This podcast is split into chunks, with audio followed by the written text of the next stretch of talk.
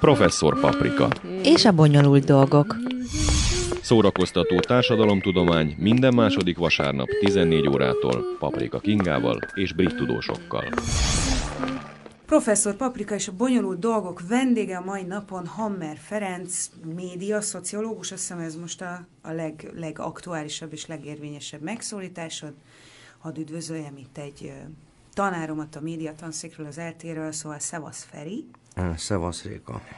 A közbeszéd és társadalmi igazságosság címen kiadott disszertáció témádról lesz szó. A fókusz szegénység ábrázolását elemeztette egy doktori dolgozat formájában, de hát úgy általában szeretnénk én veled szegénységábrázolásról beszélni, meg arról, hogy, hogy nem különösebben jó helyzetben lévő emberek hogyan jelennek meg mozgóképen, meg általában a médiában. És akkor már ott is vagyunk, csapjunk bele a lecsóba. Feri, mi az, hogy a szegény embereknek megmutatják a lábát? Annak miért van jelentősége?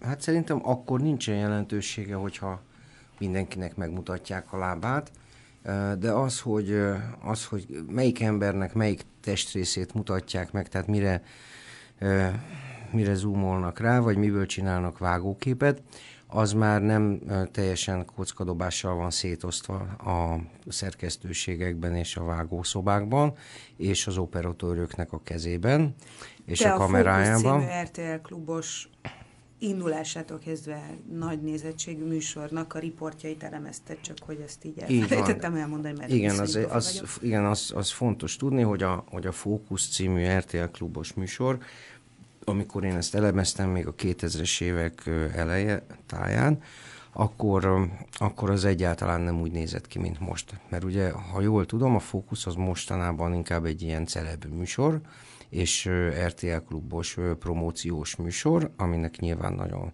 Hát tekintettel arra, hogy ez egy a fő műsoridőben van, ezért valószínűleg ennek így is kell lennie, és igazából az, hogy a 10-15 évvel ezelőtt még másmilyen volt a, a, a fókusz, ami azt jelenti, hogy akkor is voltak már promó műsorok, és a promó, promóciós riportok, és akkor is voltak már celebek benne, de nagyon kevés volt.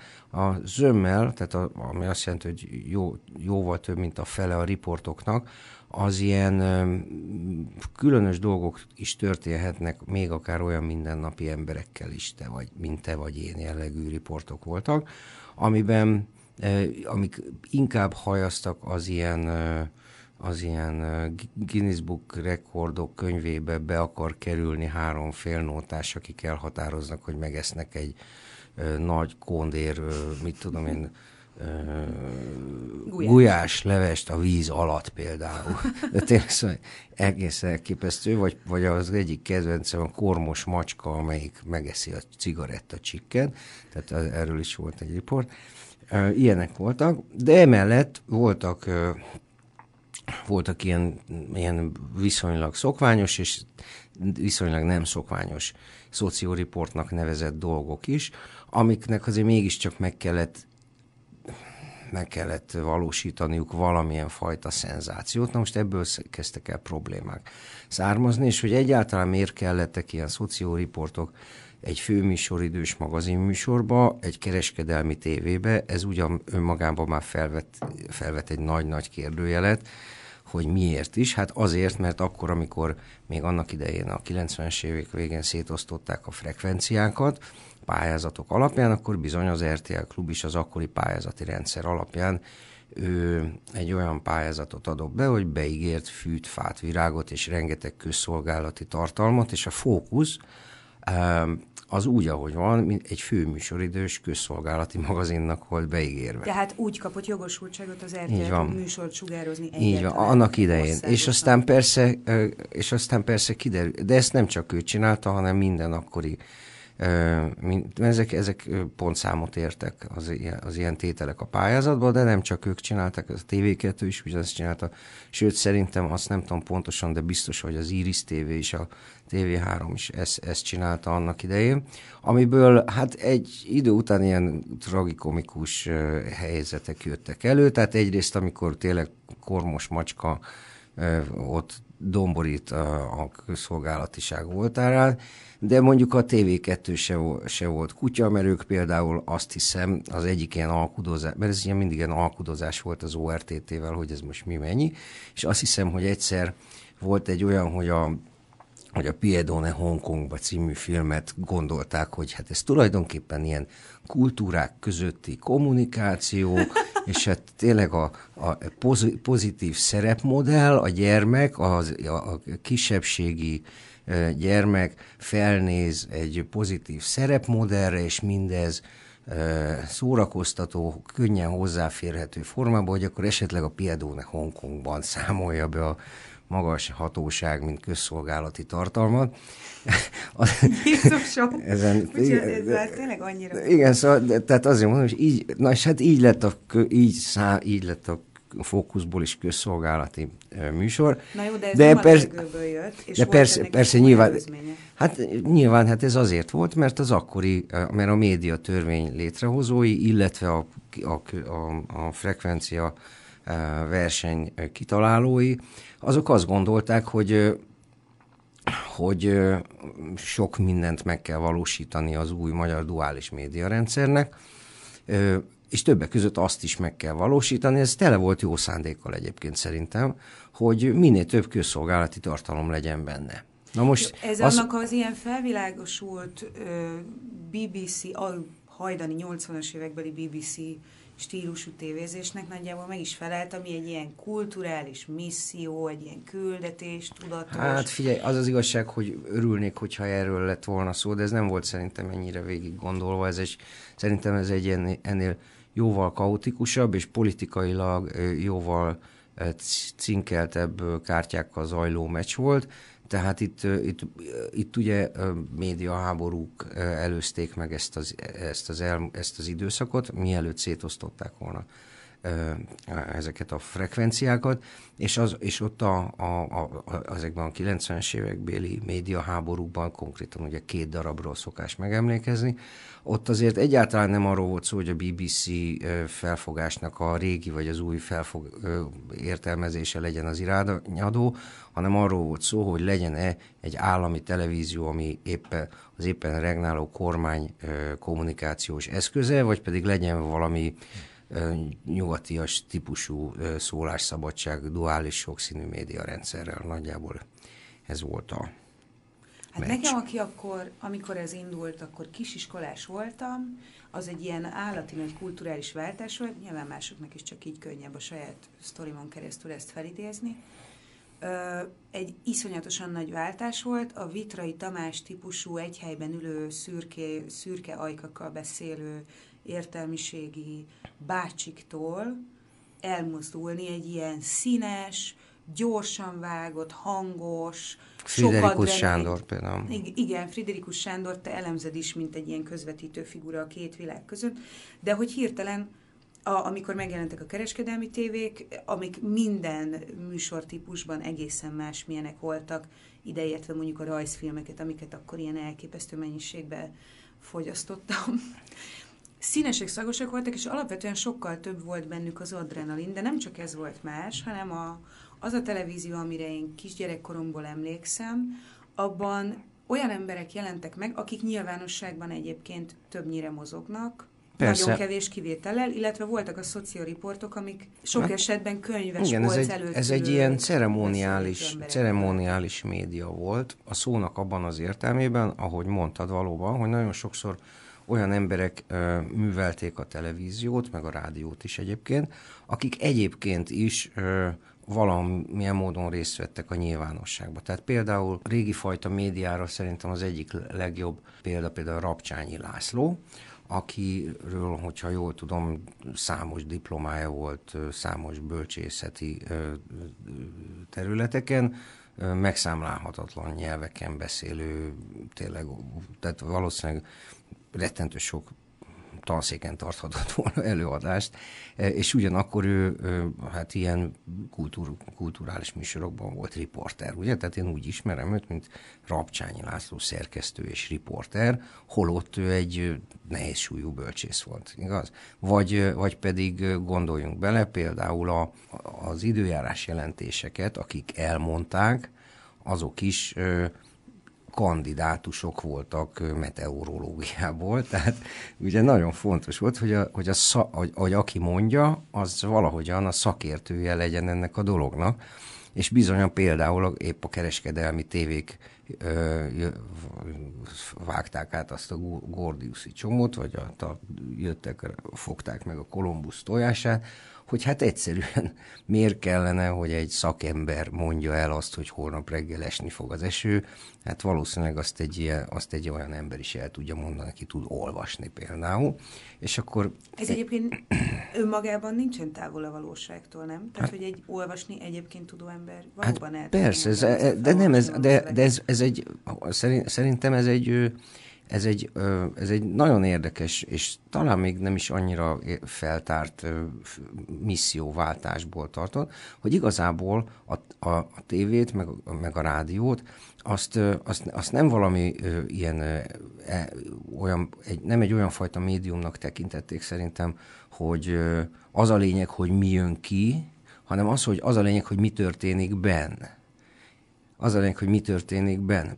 Tehát például ezért volt, hogy a, a BBC-nél a kezdet-kezdetén, ha jól tudom, például csak állva lehetett ö, ö, műsorokat mondani. Tehát áll, álltak az emberek egyszerűen azért, mert hogy, mert hogy, meg, hogy megvalósítsák azt a fennköltséget és azt, a, azt az odaadást, amit adott esetben a nemzethez beszélő ember megvalósít. Hát ugye? A tehát, királyi, tehát, a ugye, monarchia, közszolgálati Így van, tehát ülve nem beszélünk a nemzethez egyszerűen szólva, vagy, vagy hasonlóan hallottam, hogy, a, hogy mit tudom én, szalonkabátot kellett viselni a, a, a rádióbemondóknak. Ugye? Tehát, hogy, Ez különösen vicces. tehát, hogy, tehát, hogy, tehát, hogy, tehát mondom, tehát a lényeg az, hogy a belső ceremónia uh, kell, arra volt a, azon volt a hangsúly, és aztán ez valahogy persze eljutott az emberekhez is. És, és, szerintem ezt örökölte meg, másolta le a magyar, televí- magyar rádió meg a televízió, és ez változott meg nyilvánvalóan, amikor, amikor rájöttek arra, hogy strandpapucsba is lehet rádió műsort csinálni, és nem kell ö, egy meteorológus kandidátus az időjárás jelentéshez, hanem hanem elég például az az időjós nevű fiatalember, aki ott a, a vicceseket marháskodott az egyik első kereskedelmi tévében. És, egy, és a fókusszal együtt egyszerre megjelentek olyan emberek a, a televízióban, országos televízióban legnézettebb műsorsávban, akik egyébként nem szoknak ö, nyilvánosságban mozogni. Most távol el tőlem, hogy a fókuszt valamiféle fenkölt szociokulturális küldetésnek állítsam be, mert egyáltalán nem gondolom ezt, de az biztos, hogy hirtelen mindazok az emberek, akik korábban soha nem látszottak, meg nem beszélhettek önmaguk önmagukról, nyilvános, ekkora nyilvánosságban, azok egyszer csak ott találták magukat a legnézettebb műsorban. Hát ha lehet mondani, az elmúlt húsz év média történetének szerintem ez az egyik legfontosabb kérdése, hanem a legfontosabb. Nevezetesen az, hogy ahogy mondtam az előbb, ebből a ceremoniális világból egy ilyen, egy ilyen fenkült, sok szempontból az elittel összekapcsolódó világból egyszer csak nem csak az történt, hogy ez kinyílt, és bementek a, az emberek a médiába, hanem az volt, hogy, hogy, hogy az, a média ment ki az emberek közé. És hát akkor, akkor, és az emberek általában nem viselkednek nagyon ceremoniális módon, és bizony elkezdtek megjelenni a, a, a mediatizált nyilvánosságban, a televízió riportokban, meg a rádió riportokban, meg az újságoknak a lapjain, elkezdtek megjelenni ö, olyan emberek, olyan élethelyzetek, olyan arcok, olyan képek, olyan sztorik, problémák. olyan problémák, meg minden, amik korábban is természetesen megvoltak, de vagy nem kerültek be a médiába egyáltalán, tehát hogy egyáltalán, se így, se úgy, se mint rossz példa, se kék fény, se semmi, egyáltalán, vagy pedig, hogyha bekerültek, akkor ilyen nagyon hatszor becsomagolva valami ö, protektív dologgal, hogy ez most egy szocióriport, ez egy dokumentumfilm, ez a valóságnak egy nagyon specializált része. Ez, Ezt nem próbálja meg otthon? Igen, ez, igen így van. Na most ez, ez mind-mind elkezdett masírozni, az összes ilyen élethelyzet elkezdett masírozni a főműsoridőben. Persze ezt megint nem Magyarországon találták ki, Uh, ott volt a Jerry Springer, ugye Magyarországon is ment a Jerry Springer show, hát ez tényleg az egy, hát most magunk között szó, elnézést a kifejezését, de hát ez tényleg egy hányadék, ami ott megy abban a műsorban. Hót manipulált, tök kamu az egész, a problémák is kamuk, a felháborodás is kamu, tényleg minden kamu, ahogy van, de mégiscsak, tehát, hogy tényleg szörnyű, az elejétől a végéig, a pincétől a padlásig rettenetes, de ugyanakkor mégiscsak az van, hogy meg, elkezd megtörténni az, hogy egy teljesen manipulált, teljesen nem valós helyzetben az emberek a nappaliban, a miközben nézik a tévét, ott hörögnek és szörnyűködnek, de egyszer csak látnak egy olyan embert, aki azt mondja magáról, hogy én kérem szépen, én transvestita vagyok és, és akkor, akkor hú meg ha. Ugye? Tehát, mert ez korábban, tehát korábban is voltak, tehát korábban is tudhattak emberek arról, hogy vannak emberek, akik mondjuk transvestite, de az, hogy valaki viszonylag konszolidált körülmények között ugye erről beszél magáról, na ilyen nem volt. És ez nem csak a transvestitákkal volt így, hanem egy csomó más ember. Hát ugye nem szabad elfelejteni, hogy ez megint csak egy ilyen média történeti esemény, hogy akkor, amikor fekete nő fehér férfival csókolózott televízióban, az, ez az 1968-ban vagy mikor volt be, azt hiszem ez benne van talán ebbe a, a könyvben. Így van, a Star Trekben, és ott sem maguktól, hanem kényszerítik őket, kényszeríti őket egy gonosz varázsló, vagy nem tudom én micsoda, és, és ne, nem és ők persze nem is emberek, hanem csak, mert ilyen félig meddig ilyen, hát ilyen, űrbéli ilyen, ilyen, ilyen űrbéli lények, és nem is itt, hanem egy messzi-messzi galaxisban, nem tudom hány ezer év múlva, de mégiscsak az történt, hogy ott volt egy fekete nő, aki ott smárolt egy fehér férfival, persze, amíg a nagymama bele nem, bele nem lőtt a sörétessel a tévé képernyőbe úgy, ahogy van, de na, na most ugye ez megint csak ezek, ez, tehát a, az igazság, meg, tehát a, a valóság, meg a, meg a mese között nagyon sok szürke zóna van, és nagyon sok átmeneti zóna van, és többek között a Star Trek is egy ilyen egy ilyen... Beszéljünk egy kicsit a te munkásságodról, mert azért neked van egy témaválasztásod, ami szerintem, ha nekünk, aki mondjuk én a tanítványod voltam, szóval én értem ezt a témaválasztásodat, mert néhány fél éven keresztül elmagyaráztad, de talán mégsem magától értetődő, hogy, hogy végül is olyan fajta kutatást, vagy társadalom tört, kritikai kultúra kutatást csinálsz, ami az ilyen egészen apró hétköznapi dolgokkal foglalkozik. Ilyen a fókusz is, de ilyen például a legutóbbi könyvednek a témája, amit tulajdonképpen az államszocializmusnak a, az ilyen hétköznapi kultúrtörténete. És ha én jól, nagyon leegyszerűsítve megpróbálom ezt értelmezni, akkor azt találnám mondani, hogy a társadalomtudományok és a történettudomány hosszú ideig a nagy dolgokra, a hatalomgyakorlóknak, ezekre a nagy változásaira, ki mikor volt a király meg a pápa, erre koncentráltak, és volt egy komoly tudománytörténeti változás, amikor egyszer csak elkezdtek emberek a hétköznapi élet szociológiájával foglalkozni, vagy a teljesen hétköznapi utcán járó mezitlábas vagy papírtalpú cipős embereknek az apró dolgaival foglalkozni, mert miért?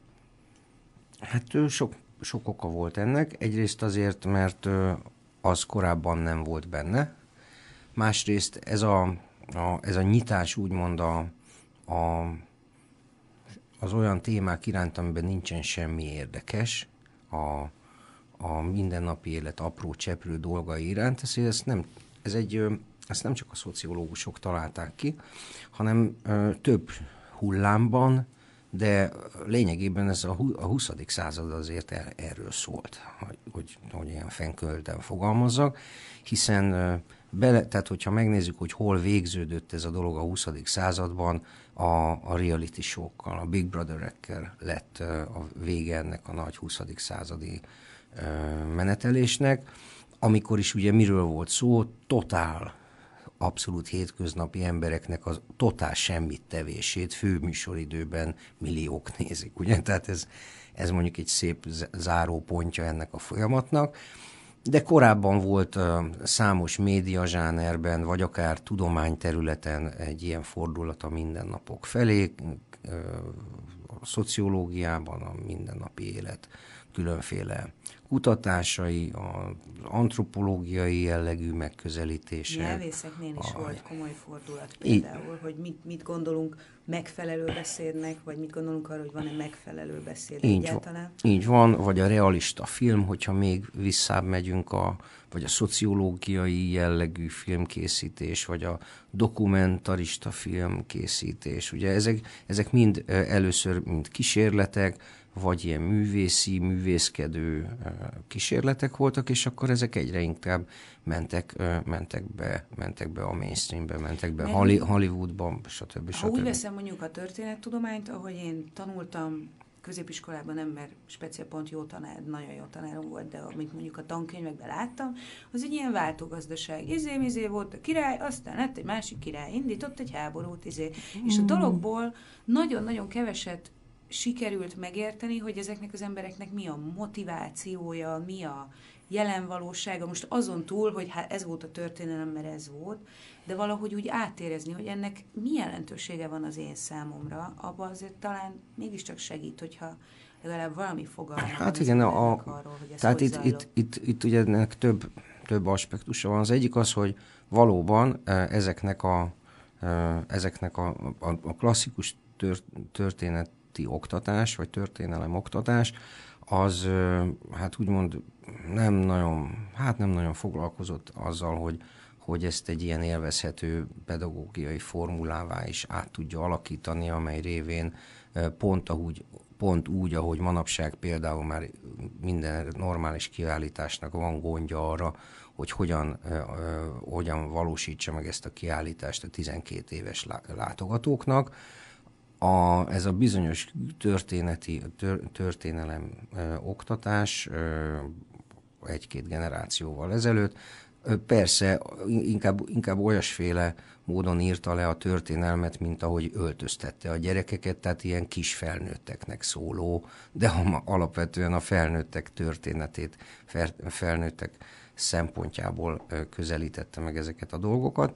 Úgyhogy aztán ennek meg, ami egyébként nem feltétlenül volt egy katasztrófa, mert nagyon sok éles eszű, éles eszű gyerek hát rájött arra, hogy hogyan kell imitálni a felnőtteknek a beszédmódját, meg a felnőtteknek a gondolkodását, ezt pont csinálták, mit tudom én, egy darabig, és aztán egy idő után pedig letépték magukról a fehér ingüket, és mindenféle rettentő dolgokat csináltak a, a, a, a tínédzser koruk hátralévő részén. Szóval ez, a, ez alap, tehát, a, a, tehát ilyen értelemben én de biztos azért, mert én azt gondolom, hogy minden túl lehet élni, Szóval az, hogy, az, hogy, az, hogy ilyen szörnyű dolgokat kellett a gyerekeknek csinálni, az szerintem persze biztos erre sokan rámentek meg minden, de nagyon sokan egyszerűen megértették, hogy hát ez a felnőttek nyelvén való különös beszédet, ezt el kell sajátítani, legyen nekik jó, aztán mi majd csináljuk a saját dolgainkat. Na mindegy, de ez csak egy mellékszám. Jó, szóval a... bocsánat, mi most itt megpróbálunk a, fel, a, a klasszikusan, akadémikusan felnőttek nyelvének gondolt dolog meg valamilyen jóval hétköznapi között zsilipelni, de most tartunk egy rövid reklámszünetet, és aztán újra itt leszünk Hammer Ferenc média szociológussal. Professzor Paprika És a bonyolult dolgok. Szórakoztató társadalomtudomány minden második vasárnap 14 órától Paprika Kingával és brit tudósokkal. Újra itt vagyunk Hammer Ferenc médiaszociológussal, és a szegénység ábrázolásról beszélünk, de Feri, te miért kezdtél el szegénység ábrázolásra, vagy pont a fókusznak a szegénység ábrázolásával foglalkozni, miközben, nem tudom, tanulmányozhattál volna pillangó, mintákat, vagy akármit? Aha, az, az, azon, azon még nem gondolkodtam. Ennek több gyökere volt. Az egyik legfontosabb az az volt, hogy egyszer írtam egy ilyen, egy ilyen kis tanulmányféleséget, ami egy, nem egy szigorúan vett tudományos tanulmány volt, hanem sokkal inkább egy ilyen, egy ilyen sorvezető, ilyen közösségfejlesztőknek, akik azon fáradoztak, hogy az a 90-es éveket írjuk, hogy az akkori fontos társadalmi problémákról ilyen beszélgető fórumokat csináltak. Mert akkor, akkoriban ilyen dolgokkal foglalkoztam, és akkor az egyik első téma, amiről írtam egy ilyen, egy ilyen tízoldalas, nagyon könnyen közérthető ilyen szöveget, ez a szegénységről szólt, és ott ö, annak, a, annak a dramaturgiája annak a szövegnek, az nem úgy nézett ki, hogy akkor én írtam egy tanulmányt, hogy mit kell gondolni a szegénységről, hanem arról volt szó, hogy a szegénység három felfogását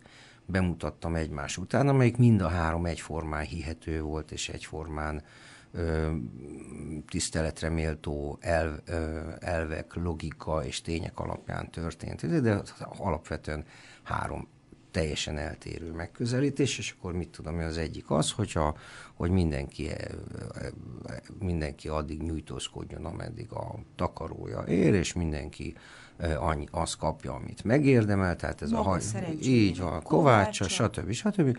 Akkor volt egy olyan, hogy a, hogy a társadalmi összefogás, hogy ez nagyon fontos, mert szolidaritás nélkül nem. És akkor volt valami olyan harmadik is, hogy alapvetően ez a, a, a szegénység az nem egy ilyen, nem feltétlenül csak egy nagy közpolitikai kérdés, hanem ez mindig a helyi szinten dől el például hogy tehát a, a, a, a, a szegénység tényei azok mindig helyi és személyes kérdések, tehát hogy enélkül. Tehát ez három egymás nem feltétlenül kizáró, stb. stb. És akkor, akkor kezdtem el gondolkodni azon, hogy tulajdonképpen én ugye bemutatom a szegénység három különféle felfogását, amelyik mindegyik alapvetően más képet képet rajzol ki a szegény, hogy mit, mit tesz szegénynek lenni, kik a szegények, kinek köszönheti az a szegény ember, hogy ő szegény, kinek a dolga az, hogy ezt megszüntesse, ki felelős ezért a kérdésért, mikor kezdődik a szegénység karrier, stb. stb. És akkor, akkor így tulajdonképpen így kezdett így leesni nagyon lassan egy ilyen tantusz, hogy,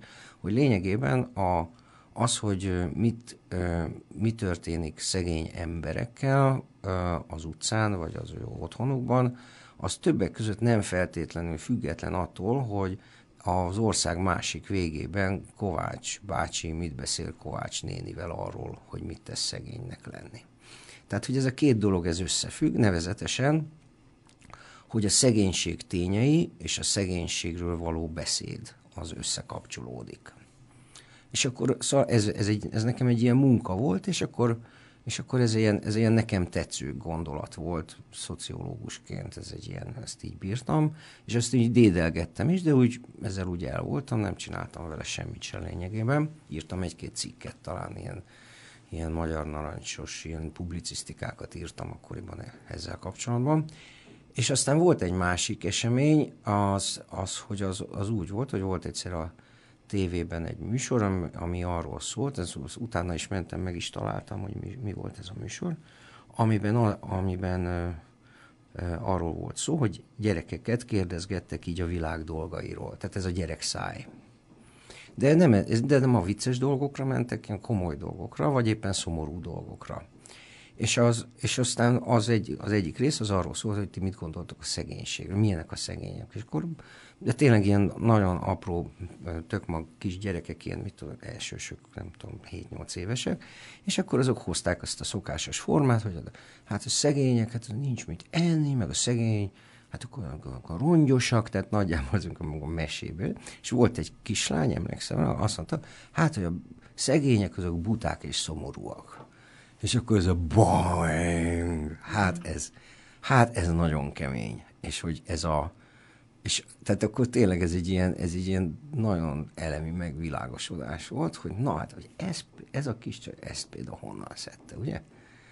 Na, és akkor innentől kezdve már könnyű volt.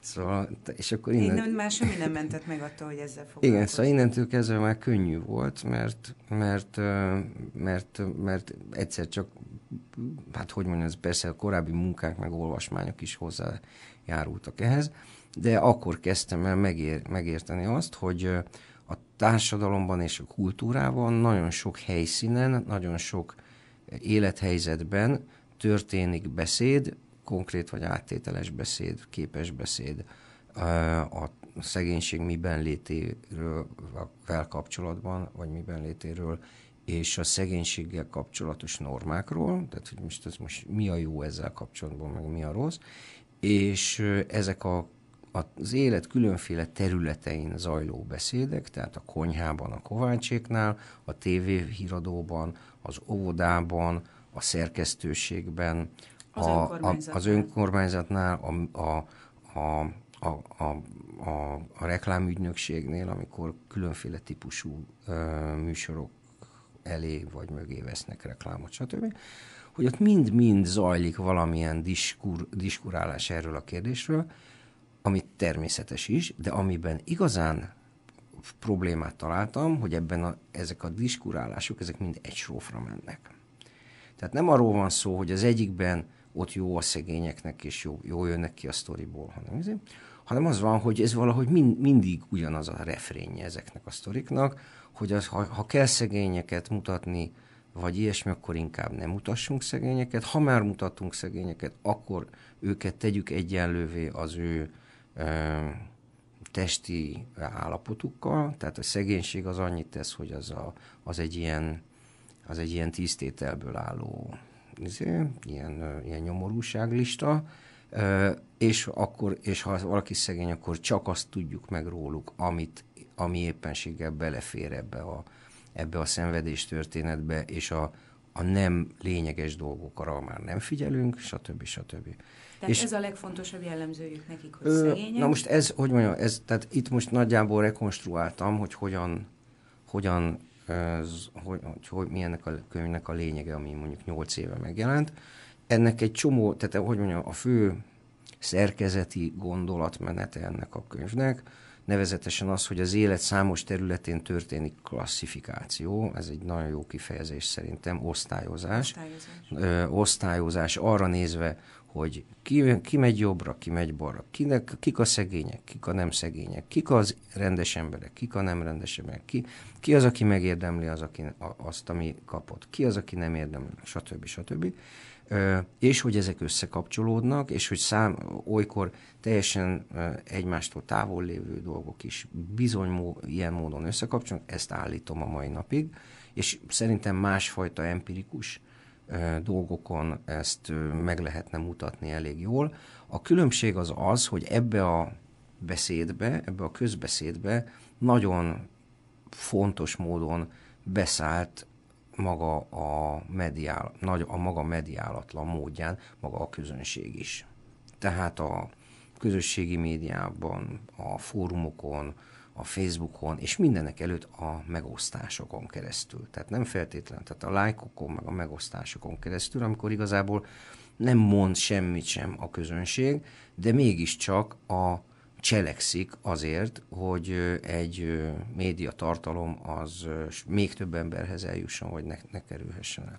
És ez, ez a momentum, hogy az emberek is elkezdtek beszállni ebbe a dologba, hát hogy finoman fogalmazzak, nem javított az igazságosság barátainak a helyzetén. De nem arról van szó, hogy megáltalkodottság, hogy emberek beszélhetnek a nyilvánosságban. Na nyilván persze. Hát- Be, nem csak passzív befogadók lehetnek, hanem hú, nyilváníthatnak véleményt, hanem arról van szó, hogy Michel Foucault elemzi a a büntetés történetéről írott hatalmas nagy munkájában ilyen tipikus mintáit annak, hogy hogyan nézték a szegénységet például a, a katolikus középkorban, egy ilyen szent elborzadás a szegénység fölött, és a, a segítségnyújtásnak a felajánlása, de nem, nem úgy tekintették a szegénységet, mint amivel így szisztematikusan kell csinálni valamit, hanem meg kell szállni a koldust a protestáns etika egészen más, mond a protestáns etikának a, az egészen sarkított megoldása erre, a, akinek nincs semmi, az annyit is ér. Nem pontosan ez, de még ez is belefér. Tehát, hogy a szegény ember az csak tudja a helyét, hogy ő hova való, így meg lehet nézni, milyen már a cipője, Jézusom. Szóval, hogy vannak ilyen szemléletmódok a szegénységgel kapcsolatban, amik mind... Ez azért most egy nagyon... Nagyon leegyszerű. igen. igen. Ezt tegyük hozzá. De hát a katolikusokról is igen leegyszerűsítő olvasatot a középkori katolikusokról, de hát ez itt a Klubrádióban egy egyórás műsor, úgyhogy ezt nem izé. fogjuk most végigmondani majd legközelebb. De beszéljünk egy kicsit arról, hogy hogyan hogyan jelenített meg mondjuk a fókusz szegény embereket, ameddig megjelenített, mert azért ugye ezt már mondtad, hogy mostanában már sokkal inkább olyan emberek vannak újfent ebben a műsortípusban, akik egyébként is mozognak a nyilvánosságban, tehát az RTL Klub vagy a kereskedelmi médiumok magyarországi megjelenésétől számítva egy rövid, furcsa átmeneti időszakban emberek, olyan emberek jutottak be mainstream, ilyen nagy nyilvánosságú médiafelületekre, akik sem előtte, sem utána jellemzően nem jelentek meg? Mm, egyébként nem feltétlenül, mert a mert tehát itt most tényleg a, a, a, az kimondottan nagyon-nagyon szegényektől eltekintve, akik valóban, ők most a mai médiában szerintem nincsenek benne egyáltalán, Mm, mondjuk a, itt egy-két apró kivétel, egy-két fontos apró kivételt lehet tenni, tehát annak a, és meg is mondom, hogy mire gondolok, tehát a, a, az a fajta ö, mostani ö, általában fiatalabb emberek által csinált félig művészeti, félig aktivista jellegű ilyen tevékenykedés, amelyik a világgal kapcsolatos problémáját, azt kimondottan a szegényekkel való bánásmód kritizálásán, illetve az ezen való, ezért való cselekvésén keresztül mutatja be. Tehát, Jó, hát hogy... ezek az emberek mind rajtad nőttek fölfelé. Szóval... de, de, de, de, az Jó, kis túlzással. Na, de, de, nem, nem, mondjuk szerintem például a Zöld Puk Média műhely, ahol én dolgoztam hosszú ideig, az alapvetően a te fókusszal kapcsolatos tanításaidból nőtt ki, wow, ahol az volt a, az alapvetés, hogy nem lehet csak úgy megmutatni dolgokat, hogy majd esik, ahogy puffan, hanem hogy sokkal jobban oda kell figyelni arra, hogy egy ábrázolásból mi jön ki, mert egyszerűen a kamera az egészen más dolgokat lát, mint amit, mint amit egy ember, amikor bemegy egy szobába, és akkor még ehhez hozzájön, hogy nyilván aki oda megy riportot csinálni, annak a nézőpontja nagyon erősen megjelenik. Hogyan jelentette meg a fókusz ezeket a szegény embereket? Na. Ö, tehát itt, mm, hogy hozzá, tehát először is azt hiszem, hogy amennyire, itt, amennyire bele lehet látni ezekbe a produkciós folyamatokba, ezek, ezekben a riportokban, tehát itt most csak a szegénység riportokról beszélek, ami mondjuk az összriportnak volt talán 10%-a, azt hiszem. Uh, tehát ezek, hogy mondjam, ezek, ezek nagyon katonás rendben elkészült kereskedelmi tévés riportok voltak. Tehát ez egy nagyon fontos dolog. Tehát itt nem arról volt szó, hogy hogy itt művészkedtek volna a riport készítők, és akkor azt mondják, hogy ha mit tudom én, szexelő delfinekről csinálunk, akkor most ez ilyen lesz, ha nem tudom én, bungee jumping verseny, akkor majd olyan, és hogy majd a szegényeknek amolyan, nem. Az van, hogy mindenki ugyanazt kapta. Ez egy nagyon fontos dolog volt. Ez már egy újdonság volt szerintem az én kutatásomban, hogy nagyjából mind, függet, tehát függetlenül attól, hogy mi a téma, meg az, hogy mennyire jóra valónak vagy rokonszenvesnek tekintette mondjuk az interjú alanyt a produkció, a, például a műsorvezető gesztikulálása, ez nagyon sokszor számított ebből a szempontból, függetlenül attól mindenki ugyanazt a vizuális bánásmódot kapta. Ez szerintem egy tök fontos dolog. Tehát, no, de közben azt mondod, hogy például a, a lábát vagy a ne, lábasait ne, ne. nem mindenki Ne, ne, ne persze, meg. de azt, de, de hogy mondjam, tehát, a, az, a, tehát az alapstruktúra, az alaprendszer az ugyanaz volt, és az, ez egy nagyon fontos tétel. Na most az volt, hogy az apró, az apró különbségek az ott kezdtek el számítani. Tehát például önmagában az, hogy valakinek megmutatják a kezét például. Erre azt szeret, tehát hogy mondjam, jó lenne, hogyha egy olyan média elméletet, vagy egy olyan média elemzési módszert ki tudnánk találni, ami ilyen egy-egyértelmű jelentéseket tudna megállapítani dolgok között, tehát hogy a, ha ott van valami, akkor az azt jelenti, hogy. Na de sajnos ez nem így van. Mert például, hogyha valakinek ráközelítünk a kezére, és mondjuk ő egy szívsebész, akkor mit fog jelenteni az a, az a ráközelítés? Hát akkor az egy ilyen nagy jelentőségű, nagy hatalma. Hát az az ő A, professziója, nem? a kéz, ami ember életet ment, ami tévedhetetlenül vezeti a szikét, ugye? Tehát a, hogyha ott van egy megvert nő, ö, akinek ugye ráadásul ugye az arcát nem akarják mutatni személyiségi jogok miatt, tehát már akkor is voltak ilyenek, hát mit csinál az a szerencsétlen operatőr? Hát valamit kell, hát akkor rázumolunk a kezére. Ott is egy kéz. Az is mondjuk egy bal kéz. Na akkor az mit fog jelenteni az a, az a kéz? A megtört asszony, nem? Ugye, a, a, az a kéz, ami nem csinál semmit. Ugye, a ké, tehát, tehát, hogy, és minden, tehát a, a marslakó, ha nézi, akkor annak tényleg semmi, köze, se, semmi különbség nincs a kettő között. Mégis kéz és kéz között óriási különbség tud lenni.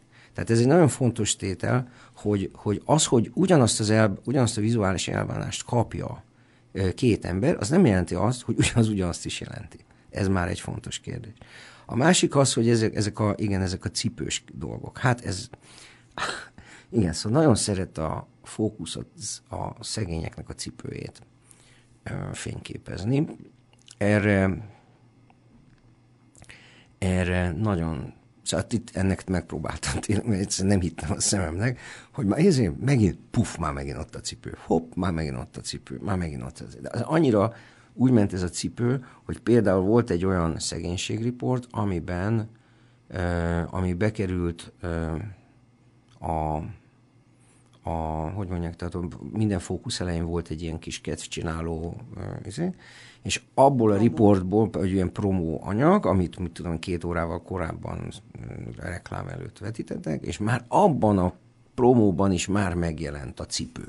Tehát, és akkor itt ennek tényleg megpróbáltam utána menni, és akkor ezt is kérdeztem az operatőröket, hogy miért, hogy miért csinálják a cipőt. És nézek, de hogy? Mondom, figyelj, csináljátok, oké? Tehát, és tehát, tehát ez úgy, úgy tűnik, mint valami ilyen, ilyen, ilyen, ilyen, ilyen öntudatlan izé, hogy hát valamit, tehát olyan van, meg olyan, meg olyan is van, hogy, le, hogy, hogy, hogy csinálnak egy ilyen föntről lefelé, megpásztázzák az emberet, ami megint csak ugye az van, hogy ha valaki jól néz ki, akkor ez egy mennybe menetel. Hogyha meg valaki rosszul néz ki, akkor ez meg egy a, a nyavajáknak a számbavétele és egy leltározás lesz. Annak akkor. is tud le jelentősége lenni egyébként, hogy lentről fölfelé, Abszolút. fel a lábától föl, fel Így az van. arcáig, és akkor az tényleg egy ilyen, ó, micsoda ember, hogy néz ki.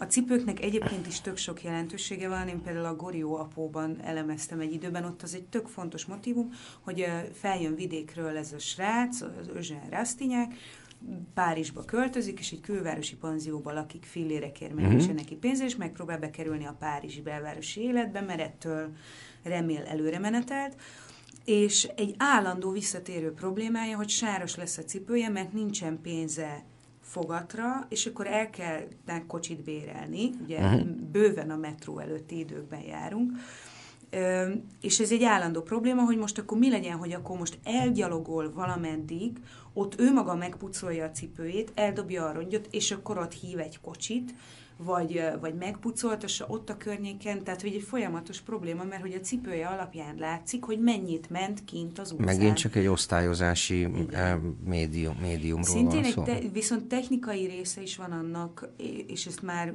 mint videóból élő ember mondom, aki elég sokat riportoztam ilyen nem szokványos terekben, meg nem stúdióban, hát alapvetően ott, hogy akkor mutogatjuk így fentről lefele, ilyen magasságukban az embereket, amikor nagyon kicsi térben kell őket megmutatni. Alapvetően ezekben a riportokban elbeszélt történetek vannak, tehát nem történések vannak, hanem egy egy narrátor, aki felolvassa a sztorit, meg a szereplő néhány szóban elmondják, hogy mi van.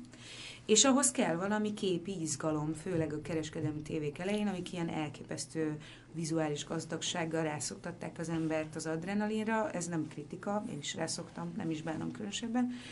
És egy pici térben, ahol nem lehet hátrébb menni, meg nem lehet ilyen nagy mozgásokat csinálni, nem nagyon lehet mozogni sem, ott önkéntelenül fentről lefele mozog a kamera, mert különben iszonyatosan leleményesnek és művészinek kéne lennie a kameramunkának, hogy ilyen szép ferde szögeket fogjon, meg beengedjen izgalmas fényeket, de hát erre se idő nincs, se ez a nagyon szigorú technikai keret. Igen, igen, igen, ezt, ezt elemeztem is egyébként, hogy a, a vágóképeknek milyen fontos szerepe van a fókuszban, e, leginkább azért egyébként, mert hogy nagyon rövidek voltak a riportok, e, mert hogy az viszont meg azért nem lehetett hosszú, mert ugye ez mégiscsak főműsoridős e, riportműsor volt, tehát riportokból álló műsor volt, úgyhogy, úgyhogy ezért kellett az, hogy hogy, na, hogy végig dumálta a háttérhang tulajdonképpen a riportokat, és maguk a riportalanyok azok in, leginkább ilyen hitelesítő, hát ilyen két, két, hár, két, két, kétszer, háromszor. Ezért viszont amíg beszél a, a, a, a szerkesztő, aki elmondja a sztorit, hogy mi zajlott, közben ugye akkor nem beszélhet az ember, hanem akkor mi kell? Hát akkor, akkor kell róla a vágókép. Tehát a lényeg az, hogy mindenkiről csináltak vágóképeket, meg mindenhol pásztáztak, na most, és, és, de azért valahogyan mégiscsak a cipőjük, az a, tehát a középosztálybeli riportalanyoknak a cipője az nem került be. Tehát itt kialakult, mondom, egy ilyen kettős norma ezekben az ábrázolásokban, tehát vagy például egy másik apróság, hogy például azok, akiket akik szegények, az egy nagyon fontos dolog, hogy nem én mondom ezekről a az emberekről, hogy szegények, hanem a, egy meghatározott izék alapján, meghatározott jellemzők alapján a produkció árulja el róluk, hogy szegények, ez nagyon fontos. Például nagyon sokszor az, az van, hogy ugye valamit kell mutatni, kell a vágókép, na és most ilyenkor mit csinál? Tehát például, amikor a leopárd vadásznak a lakásában vannak, mert lőtt egy akkora leopárdot egy magyar vadász, mint egy tehén, hát akkor mit csináljon? Hát magától értetődő módon a leopárd ugye ott izél, ott, fekszik ott, holtan. ott fekszik holtan a plafonon, vagy a falon, ugye, hát ki van feszítve, és hát azon úgy lehet úgy izélgetni, lehet meg a képeket, meg hogy ilyen puska. volt, az a puska, meg minden.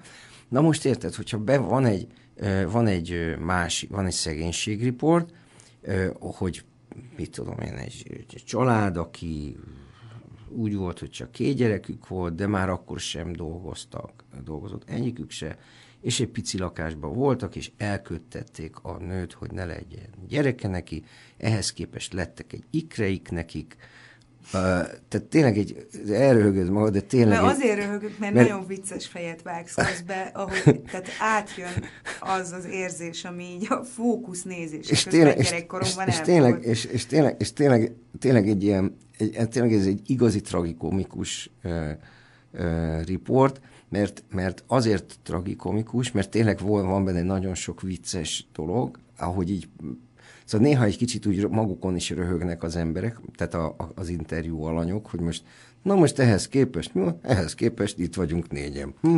Ugye, tehát egy kicsit ők is ilyen viccesre vették a figurát, de közben valószínűleg a motiváció az, hogy ők elmentek az RTL klubba azért, hogy egy kicsikét kapjanak valami kártérítést esetleg. Tehát itt nagyon sokszor ilyen nagyon furmányos módon voltak itt a motiváció, és ugye ebben a riportban mit csinál? Ja, persze túl azon, hogy ilyenkor a, ez a nő mondjuk főműsoridőben egy az egybe elmesélte az összes terhesség megszakításos problémáját, meg hogy akkor most az óvszerrel az most így, vagy mit, mit tudom én, az elkötés az meg úgy.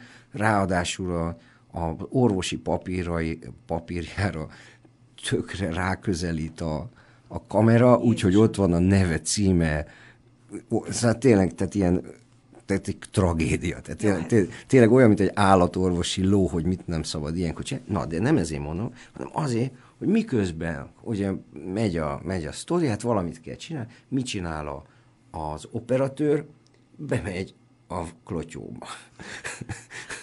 és akkor itt körbe, körbenéz, ugye? Na most felmerül a kérdés, hogy ez vajon miért tette? Hát ugye biztos azért tette, mert hát bemehetett volna a dohányzó halba is, csak hát ez momentán nem volt ebben az apró lakásban, hanem hát valahová be kellett menni, hogy bement. Na most ugye felmerül a kérdés, kérdeztem egy operatőrt, hogy figyelj, amikor elmentek az oroszlán vadászt, akkor oda miért nem mentetek be a klotyóba? És akkor így nézett rám, hogy, hogy, hogy én biztos megháborodtam, ugye? Mert Pedig hogy... nem, és ezek a legfontosabb kérdések, amit szerintem egy médiamunkásnak fel kell tennie saját maga felé, amikor mások méltóságával bánik. Egy kollégám szerint csak abból lehet hülyét csinálni, aki maga is hülye. Én ezt egyáltalán nem így látom, és szerintem Hammer Ferenc se, de ennyi volt a műsoridőnk. Wow. Úgyhogy köszönjük szépen Hammer Ferenc médiaszociológusnak. Mindenki elolvashatja egyébként egy fogyasztható szöveg a közbeszéd és társadalmi igazságosság. Szerintem, ha nem lehet megkapni boltban, akkor ki lehet kölcsönözni bátran, bátran közkönyvtárból. Ennyi volt már a professzor Paprika és a bonyolult dolgok, kezit csókolom. A professzor Paprika és a bonyolult dolgok, kezit csókolom. A professzor Paprika és a bonyolult dolgok, kezit csókolom. A professzor Paprika és a Professzor Paprika. És a bonyolult dolgok. Szórakoztató társadalomtudomány minden második vasárnap 14 órától Paprika Kingával és brit tudósokkal. És azt tudta valaki, hogy a pingvinek hanyat tesnek, ha elrepül fölöttük egy helikopter?